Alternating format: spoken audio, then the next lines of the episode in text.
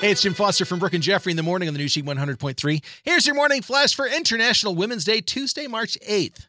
Supermodel Gigi Hadid's joining Mila Kunis and Ashton Kutcher and Blake Lively and Ryan Reynolds, adding her support to the Ukrainian relief effort. She told her 72 million followers on Instagram she wants to walk for something this year, saying she's donating her earnings from the Fall Fashion Month shows of 2022 to aid in those suffering from the conflict in Ukraine, as well as continuing to support those experiencing the same in Palestine adding, May we all see each other as brothers and sisters beyond politics, beyond race, beyond religion. At the end of the day, innocent lives pay for war, not leaders. Strong words from Gigi Hadid. Couldn't agree more.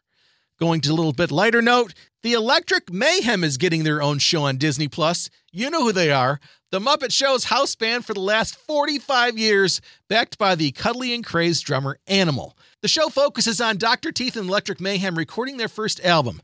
Kind of figured it as a mockumentary. I'll trademark that tomorrow. No dates have been released, but looks like a goodie. And finally, Mother Nature might have taken our focus away with the snow yesterday, but nothing will stop Chicago's annual Dyeing of the River Green happening this Saturday. Typically running from Columbus Estate, this year it runs past the Merchandise Mart to Wolf Point, where the north and south branches meet around Wacker Drive.